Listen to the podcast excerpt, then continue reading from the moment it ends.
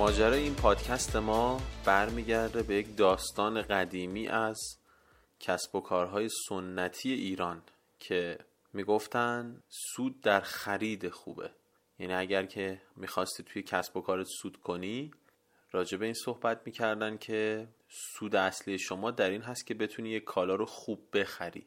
یعنی با قیمت خوبی بخری. و این ماجرا خیلی خیلی سالها قبل بوده و به همین شکل سینه به سینه منتقل شده و گویا درست هم بوده چون نتیجه نهایی کاملا نشون میده که این اتفاق همینطوری که این دوستان میگن کاملا در سود نهایی تاثیر داشت.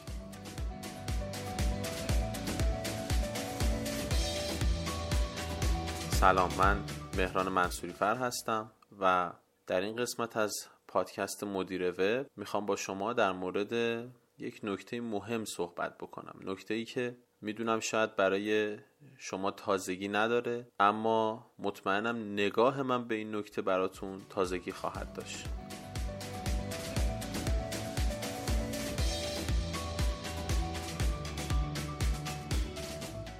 این پادکست هفتمین پادکست ما در مدیر وب هستش. من سعی می‌کنم توی پادکست ها به استارتاپ ها بپردازم به هواشی کار اونها بپردازم و نکاتی رو در پادکست ها مطرح می‌کنم که معمولا نشه اونها رو به صورت ویدئویی مطرح کرد. به این علت که یا طولانی تر هستن یا شما می‌تونید مغز داستان رو از روی صوتش هم متوجه بشید و نیاز به دیدن من نیستش.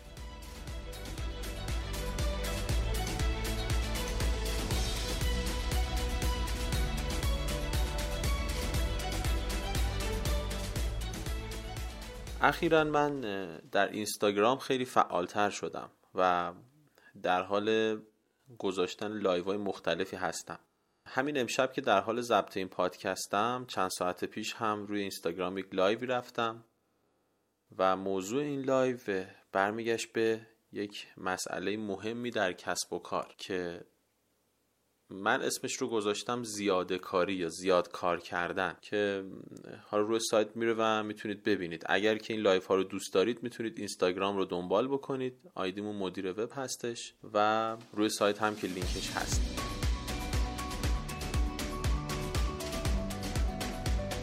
اما در این پادکست موضوع دیگه ای رو می‌خوام مطرح بکنم که می‌دونم برای خیلی از شما شاید یک مسئله ای باشه که بارها و بارها شنیدینش. مسئله برمیگرده به کسب و کارهای سنتی. کسب و کارهای سنتی کاری که انجام می‌دادن این بود که همیشه دنبال یک خرید خوب بودن.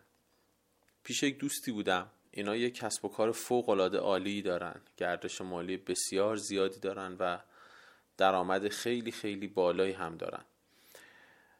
باشون که صحبت می‌کردم یک کالای خاصی رو الان تولید می‌کنن در داخل کشور که این کالا رو خب شما به راحتی نمی‌تونید پیدا بکنید.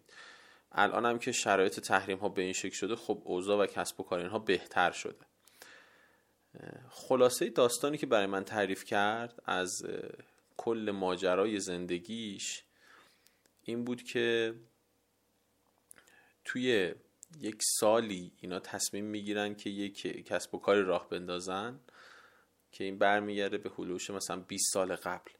و اولین خریدی که انجام میدن و پخشش می‌کنن توی تهران بهشون این دید رو میده که می‌تونن این رو با قیمت کمتری بخرن. برای خرید کمتر فروشنده عمده رو پیدا می‌کنن تو مرحله بعد فروشنده اصلی رو پیدا می‌کنن تو مرحله بعد می‌فهمن فروشنده اصلی اصلا تهران نیستن میرن بندر عباس تو مرحله بعد می‌فهمن که توی یک جزیره به اسم قشم یا خارک. اگه اشتباه نکنم درست یادم نیست. فروشنده اصلی اونجا هستن.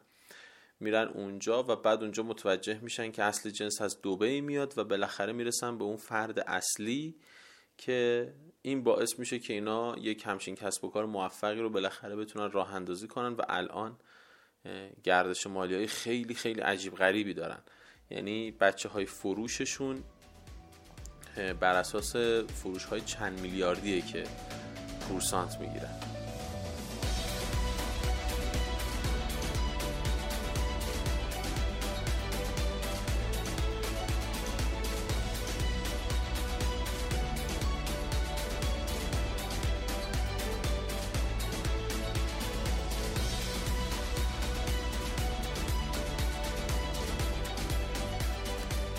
ماجرا منو یاد یک موضوعی میندازه. من توی فروشگاه اینترنتی خودم گردن بند میفروختم گردن بند های بدلی. و من گردن بند ها رو اگر اشتباه نکنم 5 و 500 میخریدم 7 و 500 میفروختم. از یه فروشگاه اینترنتی دیگه هم میخریدم. بعد از یه مدتی متوجه شدم که اینها رو می‌تونم از شیراز با قیمت ارزون تری بخرم و خریدم از شیراز انجام می‌دادم. مثلا هلوش فکر می‌کنم چهار تومن می‌تونستم بگیرم. و توی حالا همین پیگیری های خرید و اینها بود که یک روز اون آقایی که توی شیراز هم میفروخت موجود نداشت و ما رفتیم که به حالی رای برش پیدا بکنیم. رفتم بازار تهران. گفتم که آقا من دنبال همچین سنفی هستم. گفتن چارسوخ بزرگ همچین جایی یه مسجد. من رفتم اونجا رو گشتم پیدا نکردم. یه مسجد بود رفتم تو مسجد یه آب بزنم به صورتم و یه کمی آب بخورم. آب خوردم نشستم دیدم مردم از این وره. همین حیات مسجد میان تو و از اون طرف میرن بیرون. یعنی یه در دیگه هم اونور هست. برام سوال شد که اون دره کجا میره؟ پا شدم پشت این مردم رفتم و رسیدم به یک جای خیلی عجیب و غریبی از عمده فروش های بدلیجا که دیدم اصلا اینجا تازه اصل ماجراست. یعنی حتی خود اون آقایی که شیراز بودم داره از اینجا می‌خره. خلاصه من اینجا تونستم خرید خودم رو مثلا با مبلغ 3000 تومن انجام بدم ولی کماکان فروش من 7500 تومن بود. گذشت و گذشت و من این خرید رو می‌کردم تا اینکه من یک سفارش عمده ای دادم. خب فروش من خیلی رفته بود بالا یعنی حدود مثلا 150 تا فکر می‌کنم در روز ما سفارش داشتیم که ما رو میرسون به هلوش 4500 تا سفارش ماهانه سال 85 6 هم بود اگه اشتباه نکنم. و خودم تنها بودم دیگه. سه تام نیرو داشتم که اون نیروها این کارا رو برام انجام می‌دادن. هیچ شریک و هیچ چیزی هم نبود. اینا همه قبل اون ماجرا یه ورشکستگی است که تازه باعث شد من بیام توی این حوزه کار بکنم که مفصل راجبش توی ویدیوها توضیح دادم. و بعد از اون سفارش عمده ای که من ثبت کردم اینا گفتن آقا ما اینقدر نداریم. نمی‌تونیم برات جور بکنیم. گفتم که خب من اینقدر می‌خوام. گفت نه این اصلا شدنی نیست و نمیشه و من نمی‌تونم برات جور بکنم و این از موجودی منم بیشتره. گفتم که خب من چیکار کنم؟ گفت اگه این تعداد می‌خوای دیگه این کار من نیست. برو پیش های فلانی. برو پیش های فلانی و ما رفتیم اونجا و حالا این به هر حال بازاری کاری و این کارا کرده بود که آقا اینو با همون قیمت تموم شده من به این بده و ما رفتیم مثلا به طریق گفتیم آقا ما اصلا این نفر دیگه ای هستیم و اصلا شما رو هم تو اتفاقی پیدا کردیم و به طریق به حال قیمت واقعی کارا رو من درآوردم. من تا اون زمان داشتم 3000 تومان میخریدم. خب 3000 تومان تقریبا نصف اون خرید اول من بود و برای من عدد خوشایندی بود. اما اینجا تصمیم گرفتم که حالا حجم بالایی بخرم که مبلغ رو بیارم پایین تر رفتم پیش این آقا گفتم آقا من این تعداد می‌خوام مثلا فرض کنید گفتم سه هزار تا از این گردنبند من می‌خوام. و این آقا گفتش که من سه هزار تا رو می‌تونم به شما بدم دو تومن. بله. گفت دو تومن بهتون میدم. یعنی هزار تومن پایین تر منم خریدم و انجام دادم. بهش هم دو تا چک دادم و گفتم که اینجوریه و گفت من چکی کار نمی‌کنم مگه اینکه بیام دفتر تو ببینم. گفتم خب تشریف بیارید. بازار تهران یه سنتی از قدیم دارن. اگر که شما مثلا بخوایم بهشون چک بدین میان ببینن آقا کسب و کارت مغازت دفترت کجاست. من مدت ها باشون کار کردم توی اون حالا مغازهایی که داشتم و کسب و کار لباس که داشتم و اینا اینا رو می‌دونستم. گفتم که خب باشه بیاین. اومدن و دفتر من دیدن و این جنسا رو من دادن. گفتن آقا یه مقدار نقد بده دو تا چکت هم بده. خلاصه ما پاس کردیم و اونا رو فروختم. تموم شد. یعنی فروشش اصلا برای من زمان زیادی هم نیبود چون خیلی فروشم بالا بود اون موقع. و بهش گفتم که من یه پارت دیگه می‌خوام بهم بده. گفت ندارم الان. گفتم که خب من لازم دارم چیکار کنم؟ گفت بعد زودتر می‌گفتی. بعد یه پیشنهادی داد بهم. گفت اگر که من دارم میرم چین سفارش بهم بدی و چکاشم بهم بدی. یعنی نصفشو گفت نقد بده بقیهش هم به هم چک بده. و من برا تو جدا از اونجا بیارم این برا تو مثلا روی این تعداد در میاد 1200 تومن.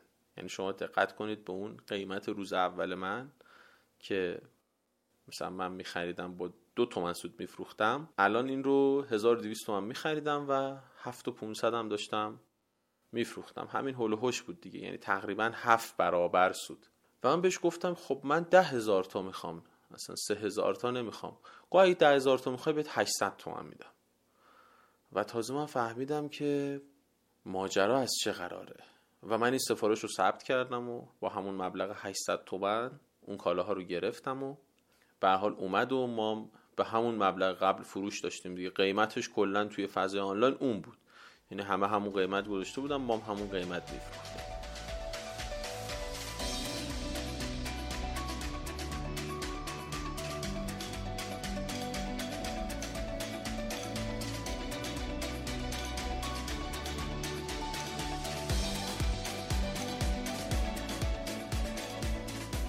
این یک تجربه واقعی بود از ماجرای سنتی بازار قدیم که میگه سود در خرید خوبه که واقعا درسته. من توی این پروسه متوجه شدم که این موضوع کاملا درسته.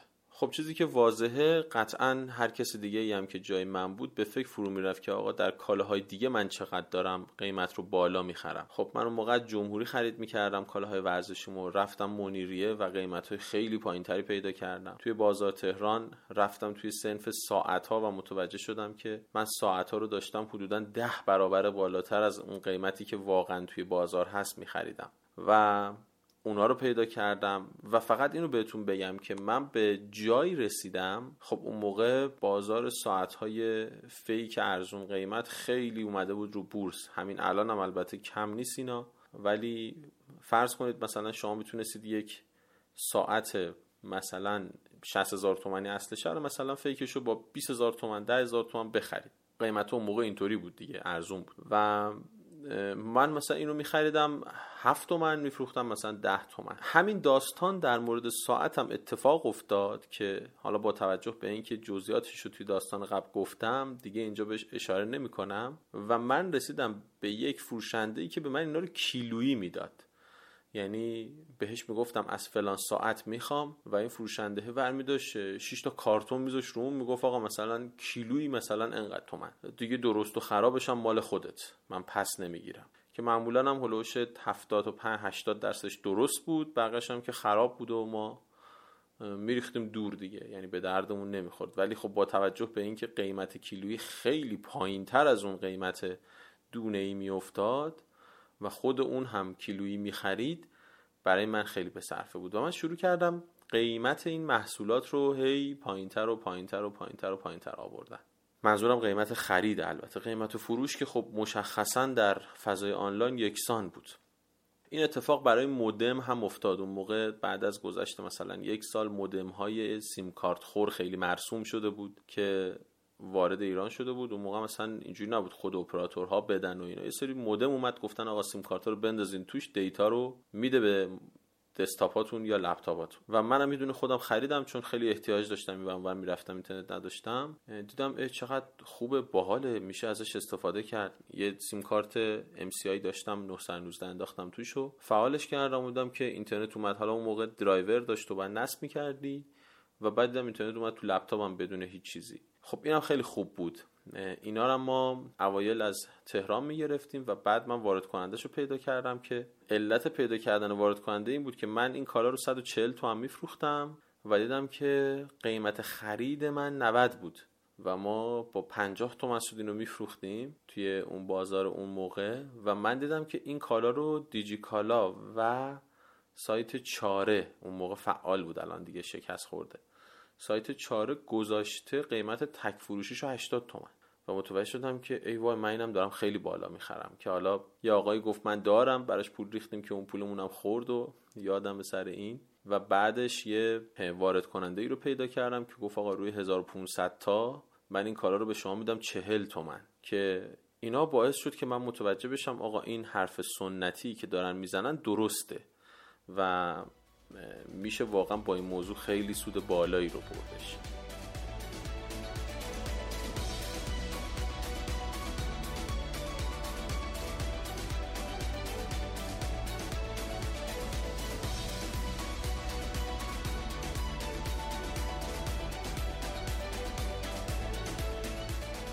اینا رو بهتون گفتم برای که اول خب ثابت بکنم که این موضوع درسته و شدنیه و حرفی که دارم بهتون می‌زنم برای خود من به شخصه در تجربه های چندین و چند بار خودم توی فروشگاه اینترنتی آنلاین هم اتفاق افتاده و برای این دوستانم اتفاق افتاده که الان کسب و کار بسیار بزرگی دارن الان تو کسب و کار آنلاینشون هم به همین شکل عمل می‌کنن و حاشیه سودای فوق العاده عجیب و غریبی رو من می‌بینم. بعضی موقع تا 80 درصد 100 درصد حاشیه سود دارن. و این ماجرا چه ارتباطی داره حالا به مبحث استارتاپ ها نکته هستش که باعث شد من این پادکست رو ضبط بکنم بعد مدت ها که ما پادکست نداشتیم که خدمت شما در ادامه عرض می‌کنم.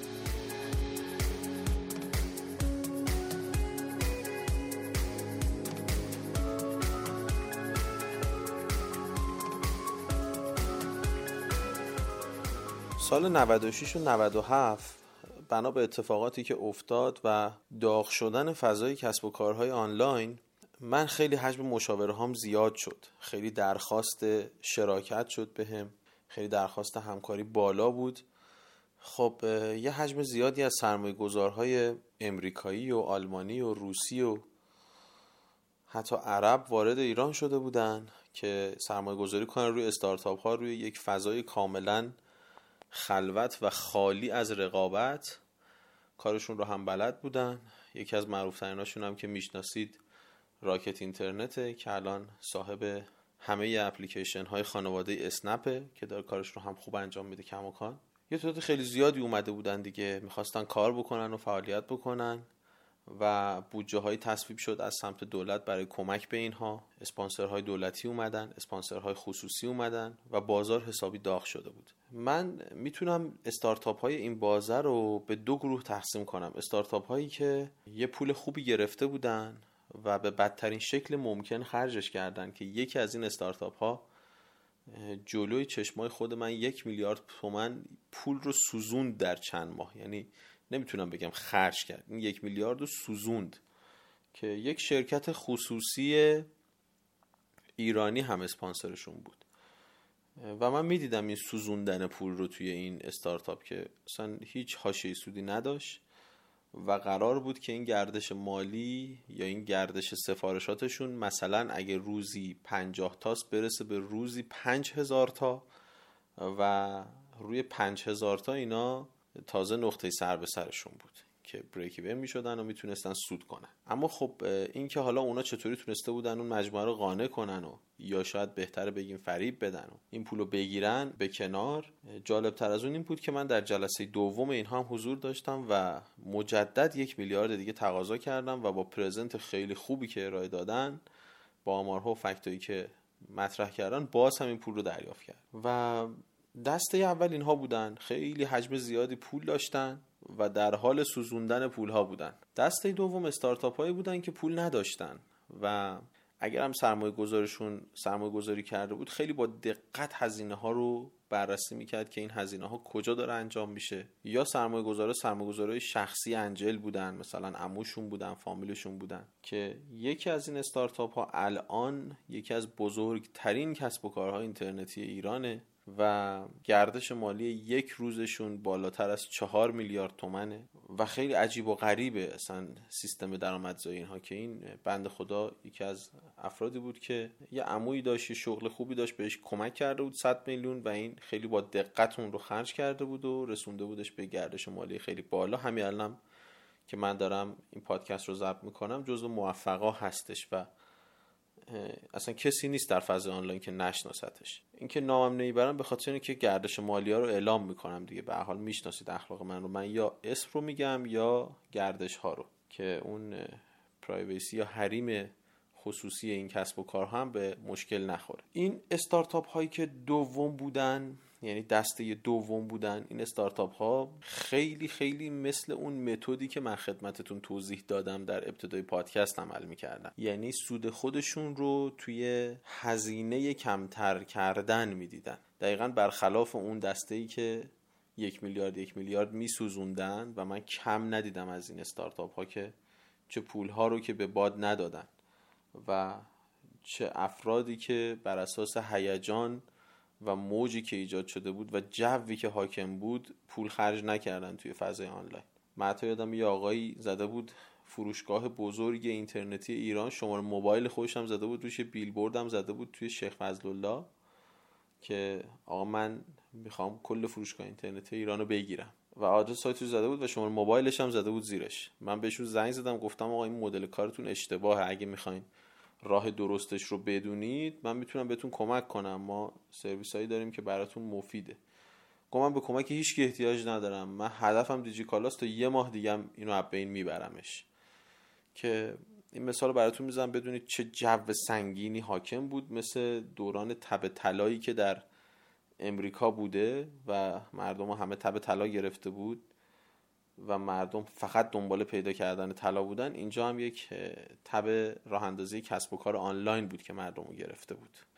در همین دورانی که یک حجم زیادی از پولها جابجا می‌شد و حساب هایی که می اومدن توی این حوزه سرمایه گذاری می‌کردن و خالی می‌شد یه سری افرادم بودن که شیوه متفاوتی رو انتخاب کرده بودن. شیوه اونها پایین اووردن هزینه ها بود. حالا یا می‌دونستن دارن چی کار می‌کنن یا یه فردی توی مجموعهشون بود که اون می‌دونست داره چی کار می‌کنه و یا اینکه مجبور بودن به خاطر سرمایه کمشون با هزینه کم پیش برن. و این تفاوت بین اینها در روزهای اول خیلی محسوس نبود. یعنی روز اولی که شما اینها رو می‌دیدین اون گروهی که خرج می‌کنن خیلی موفق تر به نظر می‌رسیدن. نمی‌دونم حالا دوستانی که دارید این رو گوش می‌دید خاطرتون هستش یا نه. ما یه دورانی رو داشتیم در تهران و در خیلی از شهرهای دیگه هم فکر می‌کنم بوده. من مطلع نیستم. خودم حداقل مثلا در مورد مشهد و نوشهر و اصفهان رو می‌دونم بوده. حالا شهرهای دیگر رو نمی‌دونم. یک دورانی داشتیم در این شهرها که بیلبورد پشت بیلبورد از استارتاپ ها می‌خورد. و یک جنگی داشتن اینا که انگار این جنگه دیگه سر گرفتن مخاطب جدید نبود. دیگه سر درآمد بالا نبود. فقط سر کلکل و کری خوندن برای همدیگه بود. یعنی این میومد می‌زد آقا سفارش غذا لب فلانجا اون یکی می‌زد آقا نه فلانجا این می‌زد بیمه از اینجا. می‌گفت از کی بیمه بخرم؟ مثلا از کی dot com بود؟ اون یکی میومد پشتش می‌گفت از ما بیمه بخر. مثلا بیمه بازار dot com. یعنی یه جنگی شکل گرفته بود که حالا این بیمه ها باز آخر ماجرا بودن. اون اولا رو یادتون باشه. ما هر روز روی بیلبورد های شهر استارتاپ های جدید می‌دیدیم که این استارتاپ ها اومدن یه بیلبورد زدن که دیگه اصلا این مد شده بود. یعنی مثلا یه سایت هایی که اصلا بیلبورد به دردشون نمی‌خورد اونا اومده بودن یه دونه همچین بیلبوردی زده بودن. یعنی سایتی بود توی حوزه فکر می‌کنم مادر و کودک بود یه سایتی بود توی حوزه خبری بود که اینا اصلا دیگه الکسا های خوب بازدوی خوب همه چی خوب. ولی انگار که دیگه بیلبورد واجب شده بود به همه استارتاپ ها که بیان و این بیلبورد رو بزنن و باز تب بیلبورد زدن گرفته بودشون که آقا بیایم و این بیلبورد رو بزنیم. خب توی اون بازه زمانی مثلا اگه ما سه تا استارتاپ داشتیم که این سه تا داشتن کار می‌کردن اونایی که پول داشتن که بیلبورد می‌زدن. اونایی که پول نداشتن بیلبورد نمی‌زدن. میومدن مثلا راه های کم هزینه تر رو انتخاب می‌کردن. مثلا میومدن حالا نمایشگاه ها غرفه استارتاپی می‌گرفتن. میومدن توی فضای آنلاین اونایی که پول داشتن ادورز می‌رفتن اونایی که پول نداشتن سئو کردن. بعد اونایی که پول داشتن کمپین های سنگین بنری تو کل وب می‌رفتن. اونایی که پول نداشتن باز میومدن مثلا توی شبکه های مجازی فعالیت می‌کردن. تولید محتوا می‌کردن مقاله مینوشتن مقاله ها رو سئو می‌کردن کار می‌کردن و میومدن حالا صفحه یک و به حال برای اونام درآمد قابل توجهیه دیگه. شما وقتی روی کلمات کلیدیتون صفحه یک باشین موجش هم راه افتاده باشه دیگه به راحتی می‌تونید نتیجه بگیرید. مثلا وقتی یه موج راه میندازه یک گروهی که آقا خشکشویی آنلاین یا مثلا الان موج سوپرمارکت آنلاین یا میوه خریدن به صورت آنلاین راه میفته شما خب رو کلمه سوپرمارکت یا مثلا خرید اینترنتی میوه وقتی صفحه یکین یه حجم خیلی زیادی از سفارشات مال شماست دیگه که این یک چیز کاملا طبیعیه و ما اصلا علت اینکه اینقدر دوره های جادوی سامون پر میشه به خاطر همینه. چون همه می‌دونن که وقتی رتبهشون بیاد رتبه یک دیگه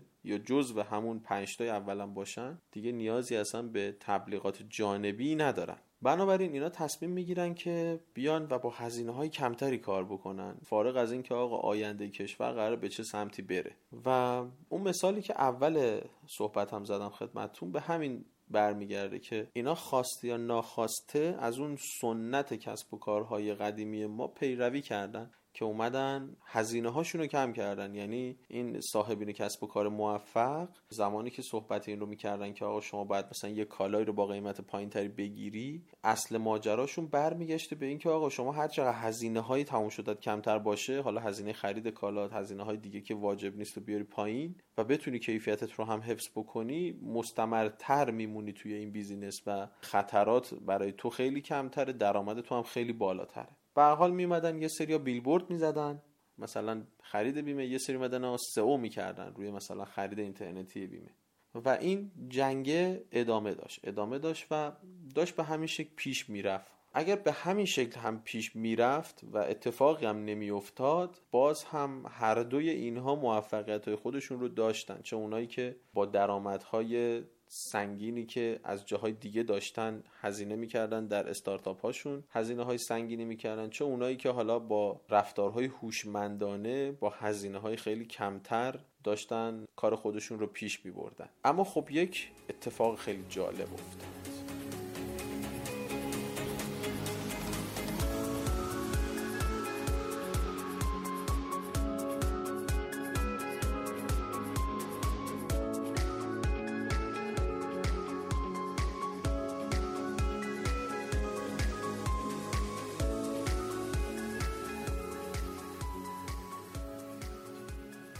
اتفاقی که افتاد این بود که ما به یه سری مشکلات خوردیم. مشکلات اقتصادی و روابط دیپلماتیکی که به حال با کشورهای مختلف داشتیم تغییر کرد. و این تغییر یک چیز کاملا طبیعی در اکثر کشورهای دنیا بوده.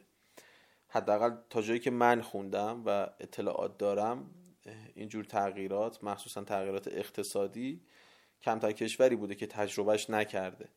و به حال پیش میاد توی همه کشورها پیش میاد و ما الان درگیر ماجرا هستیم. یعنی همین الان هم که من دارم این رو براتون ضبط می‌کنم این ماجرا به حال تبش خیلی داغه توی کشور ما و یک مسئله یکی کسب و کارها دارن باش دست و پنجه نرم می‌کنن. اما چه اتفاقی برای این استارتاپ ها افتاد در این موضوع؟ بحثی هستش که من می‌خوام توی این پادکست با شما راجبش صحبت بکنم.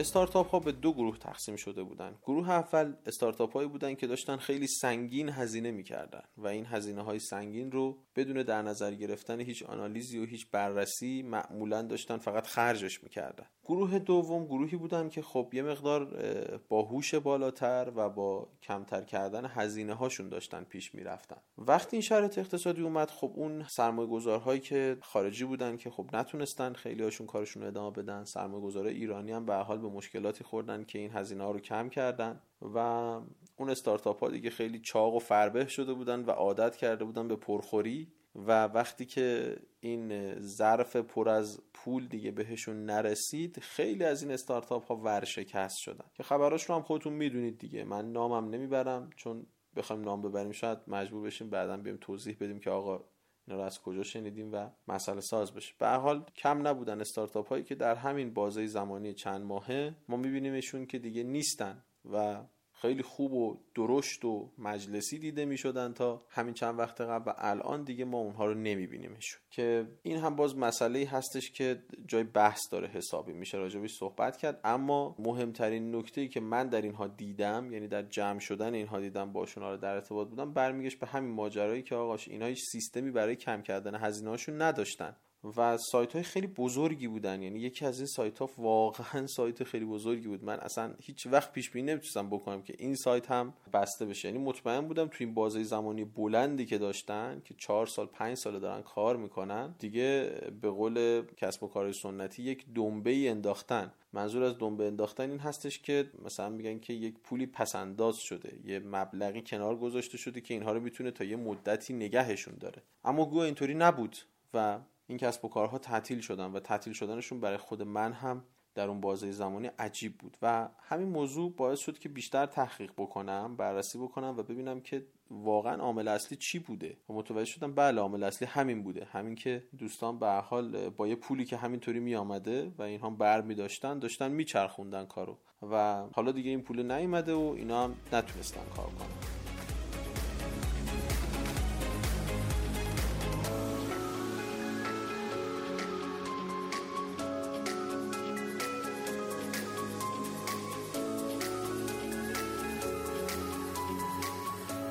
اما گروه دوم که با هزینه کمتری می‌رفتن جلو یا مثلا به اصطلاح مثل من رفته بودن اون ساعت فروشه که کیلویی میفروشه رو پیدا کرده بودن و باهاش فعالیت می‌کردن این گروه خیلی خوب عمل می‌کردن. اتفاقی هم براشون نیفتاد. خب اینا هزینه هاشون پایین بود. دلار رفت بالا اینا هزینه هاشون به دلار نبود که. مثلا سئو کرده بودن رتبه هاشون همونطوری پایدار مون شبکه های اجتماعی خوب تشکیل داده بودن شبکه اجتماعیشون پایدار مون روش های درآمدزایی خوب ایجاد کرده بودن و همین باعث شده بود که اینها برخلاف اون یکی کسب و کارها یک پسنداز یک دنبه ای رو داشته باشن. به قول مثال قدیمیش که میگه یک بیزینس خوب یک بیزینسمن خوب. فردی هستش که مثلا بعد یه مدت بتونه یک پسندازی رو یک مبلغی رو کنار گذاشته باشه. که این دوستان با توجه به اینکه با هزینه پایین کلا پیشرفته بودن تونسته بودن این کارا رو بکنن. از یک جهت و از جهت دیگه ای تونسته بودن با هزینه های پایین توی این بازار خیلی لرزه های تحریم ها و مسائل مشکلاتی که حالا ما به کشورهای دیگه داشتیم به اینها آسیبی نزنه و خیلی راحت کارشون رو ادامه دادن.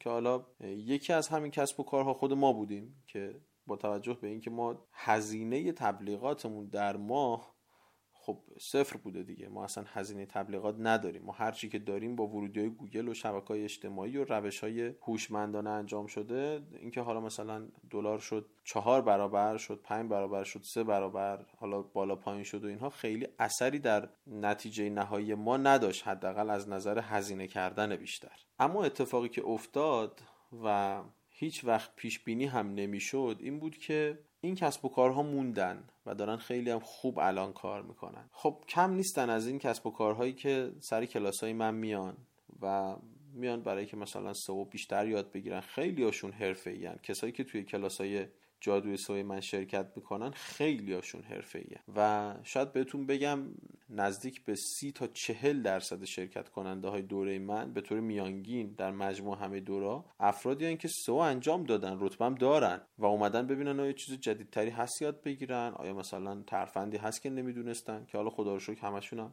تا الان راضی بودن. این من از اونا خیلی بیشتر می‌پرسم میگم آقا چیز جدیدی برای یاد گرفتن بود؟ میگم بله آقا اینجوری اینو نمی‌دونستیم اون نمی‌دونستیم. و حالا من این چیزایی که دارم به شما میگم منابعش کجاست؟ منابعشون جاهاییه که من باشون در ارتباطم برای مشاوره و همین دوستانی که سر کلاسام شرکت می‌کنن و باشون صحبت می‌کنم. و می‌بینم که اینها پایدار موندن. یعنی مثلا یه کلمه رو سو کردن مثلا خرید مجسمه.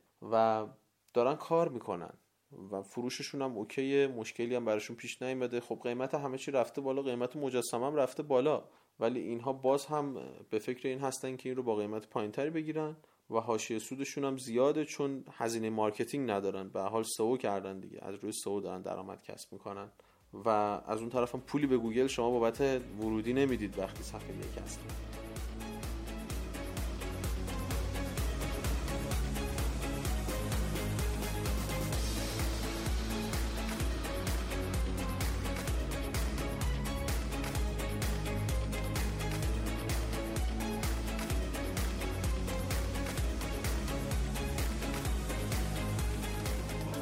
من گذشت گذشت گذشت و رسیدم به یک موضوعی چند روز پیش که خیلی ذهنم رو درگیر کرد. خب می‌دونید که این مسائلی که پیش اومد بین کشور ما و حالا اون لج و لجبازی که بین ما و کشورهای دیگه پیش اومد یه سری مسائل اتفاق افتاد. مثلا یکی از مشکلاتی که پیش اومد این بود که اکانت های enterprise اپل بسته شد که حالا اون خیلی به این لجبازی ما با اپل ربط نداره. برمیگره به این دوستانی که می‌خوان توی این آب ماهی بگیرن و اوضاع رو خرابتر بکنن. که حالا میرن گزارش میدن به اپل که آقا این اکانت های ایران رو ببند و اونم به هر حال اینا رو بست و و همه اپلیکیشن های استارتاپ ها از روی گوشی اپل پاک شد. برام خب همه وسایلم کلا اپله. یعنی از اول علاقه داشتم به این شرکت و از اون استفاده می‌کردم. به هر حال اینا همه بین رفت و من فکر می‌کنم برای اوایل زمستون پارسال الان که دارم این رو ضبط می‌کنم ما خورداد ماه 98 هستیم. یعنی 6 ماه پیش یه اپلیکیشن روی گوشیم داشتم که خیلی دنبالش گشتم این اپلیکیشن رو نصبش کردم اون موقع و اپلیکیشن تعویز روغن خودرو در محل بود.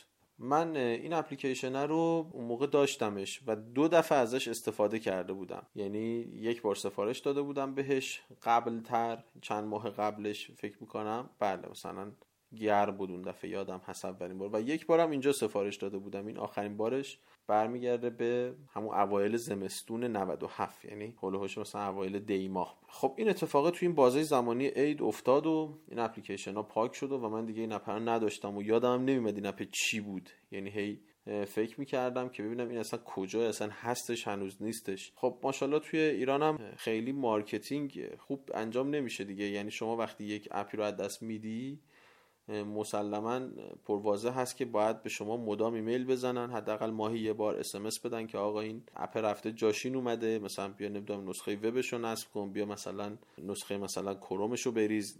به هر حال یه راهی پیدا بکنن که شما مشتریشون باشه دیگه. من دو بار با اونا همکاری کردم خرید کردم ازشون. و هر دفعه مثلا منو 270 80 تومن 300 تومن شارژ کردن. هی ازم پول گرفتن انقدر. شاید مثلا 500 600 تومن مشتری شدم. ولی بعدش هیچ اتفاقی نمیفته یعنی حتی منو follow نمی‌کنن. منی که 500 تومن بهشون پول دادم. حالا کاری به این ماجرا ندارم. من search کردم. تعویض روغن خودرو در محل و دیدم که یه سایتی خط اوله به اسم اگه اشتباه نکنم دالینو یه همچین اسمی داشت. کلیک کردم و نمی‌دونستم مثلا چیه. یعنی هیچ اطلاعی هم نداشتم. یعنی رفتار کاملا عادی من توی یک شرایط force و سریع که من هزار تا کار دارم. می‌دونم که حداقل چند هزار کیلومتری اضافه تر رفتم و خب به هر حال این به ماشین آسیب می‌زنه و فرصتم نبوده عوض کنم و یه search ی زدم می‌خوام خرید کنم سریع و برخوردم به سایت خیلی خوب تمیز مرتب و گفتم ای چه این سایت تمیز و رفتم سریع register کردم دیدم با این موبایل register شد و رفتم داخل و کلیک کردم کلیک کردم کلیک کردم و همینطوری ازش گذشتم و گفت ماشینتون چیه؟ گفتم اینه اینجوریه اینجوریه چی می‌خوای؟ روغن اینو اینو اینو اینو. بعد دیدم که همه رو می‌پرسه آقا برای اینجا چه روغنی؟ برای اینجا چه روغنی؟ همه هم اصل داره. که اصلا توی این بازار برای من خیلی عجیب بود که اصل داره. و منم خب خودروم ایرانی نیستش. یعنی تعجب کردم که این چجوری اینا رو داره اصل وارد می‌کنه. و باز پرسیدم زمانی هم که اومدن برای تعویض گفتم آقا اینا همه واقعا اصلش شما دارید که دونه دونه در آورد. من نشون داد بله اصل. خلاصه این آقا که اومد برای کار که خیلی منظم تمیز مرتب اومد و سر ساعت هم اومد و, و کارش رو هم خیلی سریع انجام داد و رفت. من ازش پرسیدم شما کسب و کارتون خوبه؟ میچرخه خوب رازین گفت خدا رو شکر ما که نمی‌رسیم مثلا یک سر سرویس داریم باید بریم این ور اونور. و گفتم که یعنی الان مثلا بعد من شما سرویس داری این موقع شب مثلا ساعت فکر کنم 6 و هفت بعد از ظهر بود اگه اشتباه نکنم. گفت بله من بعد اینجا باید برم فلانجا و بعد اونجا باید برم فلانجا و فردا می‌خوام برم یه نم تویوتای روفور اونجا و بعدش هم باید برم. گفتم خب ماشاءالله خیلی خوبه. و من رفتم بررسی کردم که اینا روی این کلمه ادورزی ندارن. کار خاصی هم نکردم. ولی رو هر کلمه ای که شما مربوط به کسب و کارشون هست می‌زنید سوان خط یکن و رتبه دارن. خب الان یه بازاریه که میگن نمیشه پول در آورد یعنی الان یک شرایطیه که میگن آقا درآمدزایی نمیشه کرد. نمی‌دونم اقتصاد ما فلج شده نمی‌دونم فلان شده. که خب همیشه بهونه های بسیار بسیار زیادی برای اینکه ما بگیم نمیشه پول در آورد هست. اصلا حرفی هم تو اون نیست. شرایط ایدال اقتصادی هم خیلی از بچه های خود ما توی سایت و دوستانی که دنبال می‌کنن اینو می‌گفتن که آقا نمیشه پول در آورد که ما گفتیم ما چجوری؟ الان دیگه چرا؟ الان قولای اینترنتی آنلاین خارج اومدن اینجا دیگه ما نمی‌تونیم پول دراریم حالا الان تحریم شدیم اونا رفتن الان قولای اینترنتی رفتن بازار کساد شده ما نمی‌تونیم پول دراریم این بهونه ها که همیشه بوده و هستش. و خیلی برای من جالب بود که من به راحتی مشتری یک مجموعه دیگه شدم. یعنی مثل آب خوردن من مشتریشون شدم و موقع خدافزی این آقا من ده تا کارت تخفیف داد. جالب بود برام ده تا کارت تخفیف داد. گفت اینو لطف کن به دوستاتون بده. گفتم من به بچه های شرکتمون همه میدم که بیان استفاده بکنن. حالا اون بنده خدا که نمی‌دونه من به حال این طرف تریبونی دارم و می‌تونم معرفیشون بکنم و نمی‌دونم اصلا این کسب و کار مال کی هست و چجوری هست و اینا ولی حقشونه واقعا. اگرم که معرفی بشن. حالا ما یه سایت تخفیفی هم داریم که کد تخفیف توش می‌ذاریم اونجا هم میذاریمشون و می‌دونم که براشون از اونجا هم کلی مشتری میره. و خیلی جالبه که اینها اصلا نیتشون نبوده که ما بیایم این کار براشون بکنیم. اینا فقط کارشون رو خوب انجام دادن. و همین باعث میشه که خب ما بالاخره به این فکر کنیم که باید این رو تبلیغش بکنیم. یعنی به عنوان فردی باید به دوروبری اون بگیم. حالا دوروبری من با توجه به سایت هم یه مقدار زیادتره. و شاید براشون هم خیلی مفید باشه.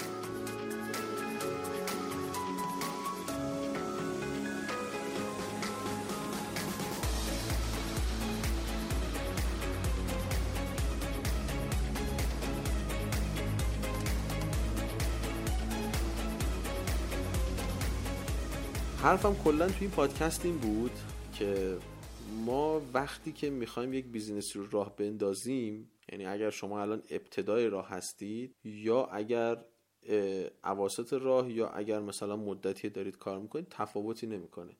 ما انتخاب می‌کنیم که کدوم یکی از اون دو دسته باشیم. من می‌شناسم استارتاپ هایی رو که بودجه های میلیاردی گرفتن و هنوزم هستن ها. اصلا نمیگم همشون شکست خوردن. ولی خب اونا خیلی بودجه داره سرمایه گذارشون و یا شاید خیلی خوششانس بودن و یا شاید تو همون بازه زمانی به سود رسوندن. اونم روشیه. من اصلا اونو ردش نمی‌کنم.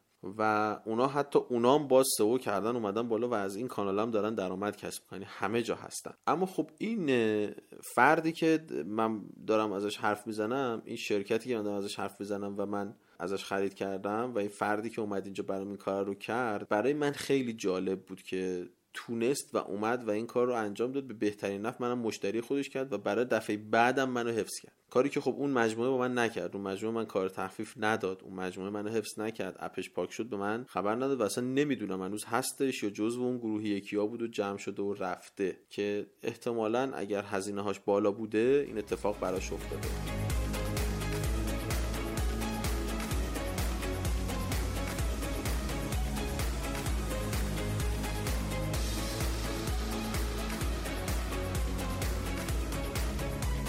بخوام نتیجه گیری بکنم و صحبتم رو جمع بکنم می‌تونم فقط این رو بگم. شما به هر حال می‌تونید به هر روشی که دوست دارید کسب و کارتون رو راه بندازید و هیچ کس هم به شما نمیگه که آقا این کارو بکن یا این کارو نکن. می‌تونید سرمایه گذار بگیرید می‌تونید سرمایه گذارم نگیرید. و یک عالمه مسائل هست که توی همین live امشب من راجع به این زیاده کاری صحبت کردم که خیلی از آدما به خاطر بیش از حد کار کردن بیش از حد پول گرفتن بیش از حد خرج کردن بیش از حد وسواس داشتنه که کاراشون پیش نمیره. ماجرا اصلا این نیستش که شما حتما باید خیلی کار کنید. یه موقعی شما باید هیچ کاری نکنید به عنوان صاحب کسب و کارتون. به هر حال شما می‌تونید جزو یکی از این گروه ها باشید. یعنی تصمیمش به خودتونه. می‌تونید برید سمت گروه هایی که خرج می‌کنن. البته خب باید توانمند باشید. بتونید سرمایه گذار پولدار پیدا کنید که همیشه پول داشته باشه و بهتون بده یا برای یه بازه زمانی تامینتون کنه. یا نه می‌تونید جزو این دسته باشید که کوچیک شروع کرده.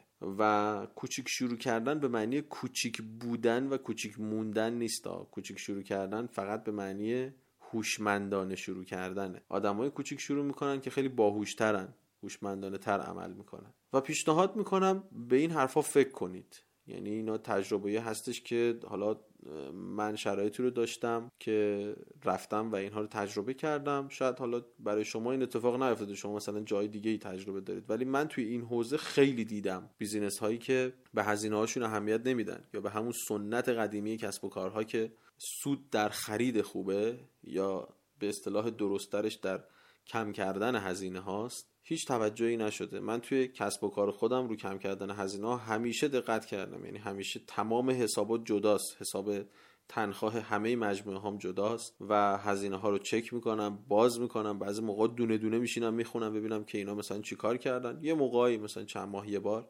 بررسی می‌کنم و می‌دونم که مثلا میانگین هزینه این شرکت چقدره این این مجموعه تو شرکت چقدره.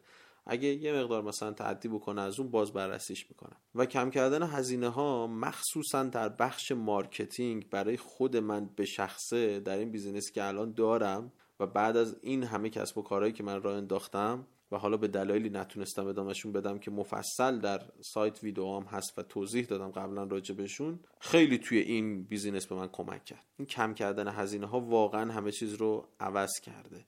و خب ما تو شرایط هایی که خیلی سختشون بود می‌گفتن خدایا الان چیکار کنیم؟ ما مثلا ادورز داشتیم می‌رفتیم با دلار مثلا 3800 تومانی الان باید با دلار 13000 مثلا 800 تومانی بریم. که خب ده هزار تومن ما بیشتر داریم میدیم. قیمت کلیک های ما هم مثلا نزدیک نیم دلار بوده هر کدومش. یعنی هر دو تا کلیک ما میشه ده هزار تومن و خب ما تو روزم مثلا ده تا کلیک اضافه درش بشه میشه 100 هزار تومن که شما فرض کنید اینا مثلا روزانه 100 کلیک مثلا هزار کلیک حداقل روی یک کلمهشون دارن. که دیگه هزار تا ده هزار تومن بخواد اضافه بشه به یک کلمهشون دیگه وای به حال اون business که بخواد به این شکل کار بکنه و بتونه حاشیه سودش رو حفظ کنه با این مبلغه و بتونه خودش رو حفظ کنه. که من دفعه قبل خودم دقیقا توی این شرایط در دوره دولت قبل که حالا این همینجوری ما ارتقای قیمت داشتیم روی دلار نتونستم حفظ کنم دیگه جمع کردم. یعنی ما یه حاشیه سودی داشتیم دلار میخریدیم 920 تومن که من موقع با درهم کار می‌کردم که درهم میخریدم 208 تومن تا 200 مثلا 15 تومن. دیگه 220 تومن هیچ وقت بالاتر نخریده بودم. ادورز می‌رفتیم کار می‌کردیم. خب این یه دفعه مثلا رفت شد هزار تومن و از اون طرف خب خیلی سخت بود که ما بتونیم این حاشیه رو پرش کنیم. حالا شما دقت کنید که همون دوومی هم که من اووردم برای مدت یک سال به خاطر همین پیدا کردن قیم... کالاها با قیمت ارزون بود که دیگه بعد ادورز به کل در ایران فیلتر شد و این عامل باعث شد که دیگه ما اصلا نتونیم اون کار رو ادامه بدیم با هر حالتی هم که سعی کردیم نشد به حال. و اشتباه من بوده ها. من بازم این رو اصلا تقصیر مثلا کشور این شرایط نمی‌دونم. من باید حتما به فکر اون موقع باید بلد می بودم او باید یاد می‌گرفتم و باید رو نتایج ارگانیک هم رتبه می‌گرفتم تو اون بازی که فرصت داشتم نکردم. تمرکزم فقط روی یک چیزی بوده که خب راحت تره. منم به خاطر درآمد بالایی که فروشگاهم داشت خرج می‌کردم راحت. می‌گفتم آقا مای 15 میلیون تومن داره در میره دو تومنش هم سه تومنش هم ادورز بخوره. چیزی نمیشه که. اگر اون روز این رو می‌دونستم اگر اون روز میفهمیدم که من باید اینها رو پس انداز بکنم این پولا رو اگر اون روز می‌دونستم که باید روی ارگانیکا کار بکنم و راه های marketing که درآمد من رو خالی نمی‌کنه پیدا کنم شاید یکی از همون فروشگاه های بزرگی که امروز شما می‌شناسید فروشگاه من بود. ولی خب من رو نمی‌دونستم. امروز شاید شما تو همون وضعیت هستین و اگر تو اون وضعیت هستید به مشکل من بر می‌خورید ولی اگر حرفایی که امشب من به شما زدم رو بدونید و توی business تون سعی کنید اگر الان دارید روش های marketing که خیلی هزینه بر انجام می‌دید روش های marketing بدون هزینه هم کنارش اضافه بکنید. یا اگر می‌خواید شروع کنید حتما با روش های بدون هزینه شروع کنید. مثلا SEO مثلا شبکه های اجتماعی هزینه برای شما نداره. شما باید بلدش باشید بلد شدنش هم باز هزینه براتون نداره. الان یک یک دونه کلاس مثلا SEO ما 3 4 میلیون تومان هزینه شه که این هزینه توی marketing یعنی صفر هستن و شما میاد یادش می‌گیرید. یادش می‌گیرید و دیگه می‌دونید آقا من چجوری باید رتبه داشته باشم و همیشه یک درآمد ثابتی از ارگانیکا دارم. حالا اگه پول بیشتر دارین AdWords تون رو برین. هر کاری می‌خواین بکنید بنر برید بیلبورد بزنید تبلیغات تلویزیونی بکنید. ولی اینو بدونید که هر چقدر که شما بتونید هزینه هاتون رو در کسب و کارتون کاهش بدین در نهایت شما می‌تونید از اون طرف حاشیه سود بیشتری داشته باشید پس انداز بیشتری داشته باشید و پایدارتر باشید در شرایط هایی که مثل امروز ما در کشورمون داریم تجربه می‌کنیم. امیدوارم مطلبی که بهتون گفتم مطرح کردم براتون مفید بوده باشه. لطف کنید نظرتون رو راجع به صحبت هم بگید. من مدتی نظراتتون رو می‌خونم می‌بینم که نظرات یه مقدار کم شده. البته طبیعیه چون ما توی جاهای مختلفی می‌ذاریم محتوامون رو و یه تعدادی از دوستان هستن که کمم نیستن توی اینستاگرام نظر می‌ذارن. یه تعدادی هستن که خب اونا باز زیادترن توی تلگرام به من پیغام میدن و یه تعدادی هم به من ایمیل می‌زنن و تو سایت باز کمتر میان. چون بعد مثلا بیان مثلا لاگین کنن بزنن شاید به خاطر اینه. ولی ممنون میشم. اگر این فایل رو دارین در سایت میشنوید نظرتون رو برای من تو سایت هم بذارید. چون ما تعداد پلیامون تو سایت هم زیاده. و هر جایی که کلا میشنوید این رو همونجا برای من نظرش رو بذارید. اگه توی یوتیوب میشنوید اگر توی ساند کلود میشنوید اگر توی سایت یا هر جای دیگه میشنوید لطفا به من نظر بدین. مثبت منفی انتقادی یا پیشنهادی هر طوری باشه من خوشحال میشم. انشالله که شما در کسب و کارهاتون موفق باشید و امیدوارم که بتونید روی کم کردن هزینه هاتون از همین الان برنامه ریزی کنید و یه دفعه هم کاهشش ندید تدریجی این کار رو بکنید و به یک شرایطی برسید که بالا پایین شدن یک چیزی مثل ارز خیلی اثرگذار در کسب و کارتون نباشه. موفق باشید.